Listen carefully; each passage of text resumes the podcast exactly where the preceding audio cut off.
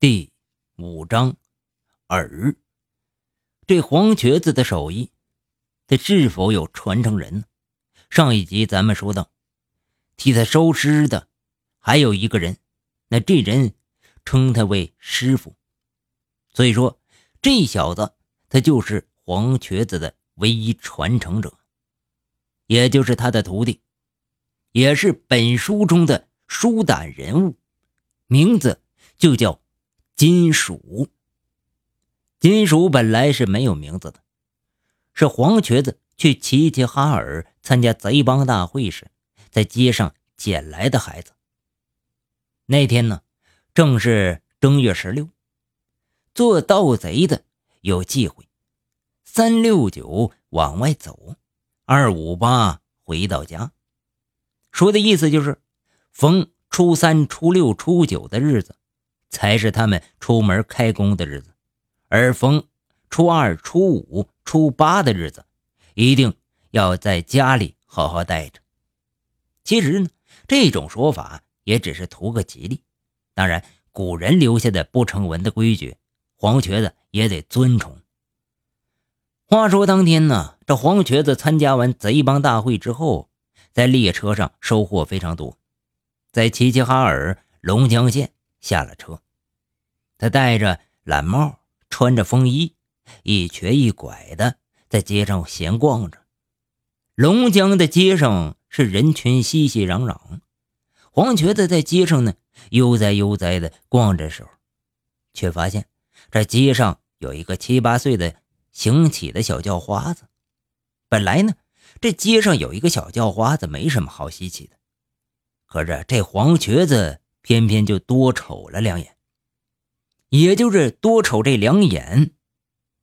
也怪这小叫花子跟黄瘸子有缘分。黄瘸子的眼神瞄到这小叫花子手，眼睛突然就一亮，他就发现这小叫花子手指生得非常纤细，就像筷子一样。黄瘸子眼睛是由这手指很自然的转到他脸上，发现这小子。这小眼睛贼溜贼溜的，不时的用警惕的眼神望着行人。黄瘸子顿时就起了心思，他开始琢磨：要是这小子跟了我黄瘸子，入了我金手指门，绝对能培养出一代贼王啊！不过，做这一行的很少收徒弟，因为如果徒弟学艺不精，一旦掉了脚，蹲了大牢，那做师傅的。也是危在旦夕，因为一进局子里，小兔崽子肯定扛不住一顿胖揍，指不定什么事儿都招出来。但这黄瘸子确实舍不得这么好的苗子，他想自己的手艺到了这个地步，已经是炉火纯青了。可是如果没人继承，并且将金手指门的手艺发扬光大，那岂不是人生一大憾事啊？思量了再三，这黄瘸子还是决定。铤而走险吧，想收这小叫花子做徒弟。打定主意之后，他走上前去，给小叫花子碗里放了十块钱。那年代十块钱那不是小钱小叫花子抬头，非常感激，望了一眼黄瘸子，连连说谢谢。黄瘸子摘掉了蓝帽，露出一丝笑意，很关切地问了一句：“孩子啊，吃饭没有啊？”大爷带你去吃红烧肉啊！他想将小孩带到一个僻静的地方，然后再思量收徒弟这事。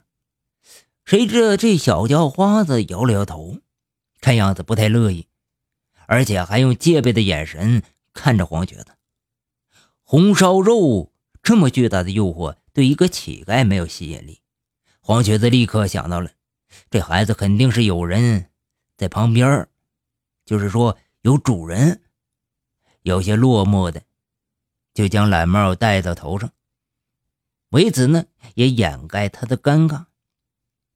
突然之间，这时候黄瘸子就感觉自己被别人拉了一把，接着有人对他耳语：“哎，请老哥抬抬手啊，呃，都是吃李家饭的，给兄弟留条活路啊。”黄瘸子回头一望，哎，说话这人三十多岁，戴着一副眼镜，眼睛背后笑眯眯的。这人说的是行话呀，黄瘸子立刻明白了。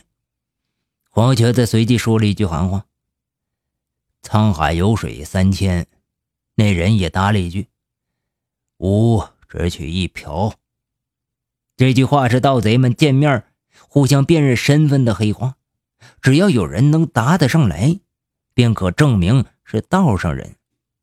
话说这黄瘸子一看这黑话都对上了，马上认定对方也是行里的人，而且也证实了他的猜想。这小叫花子和眼前这戴眼镜的是一伙的，他们这一老一少的组合。其实是江湖上最常见的骗术，少的叫老的来派出的饵，专门摆地摊行乞，一呢可以讨些钱，二来可以吸引别人的注意力，而这老的呢就藏在附近，选择时机对行人下手，这就是江湖骗术，也就是。唱双簧的。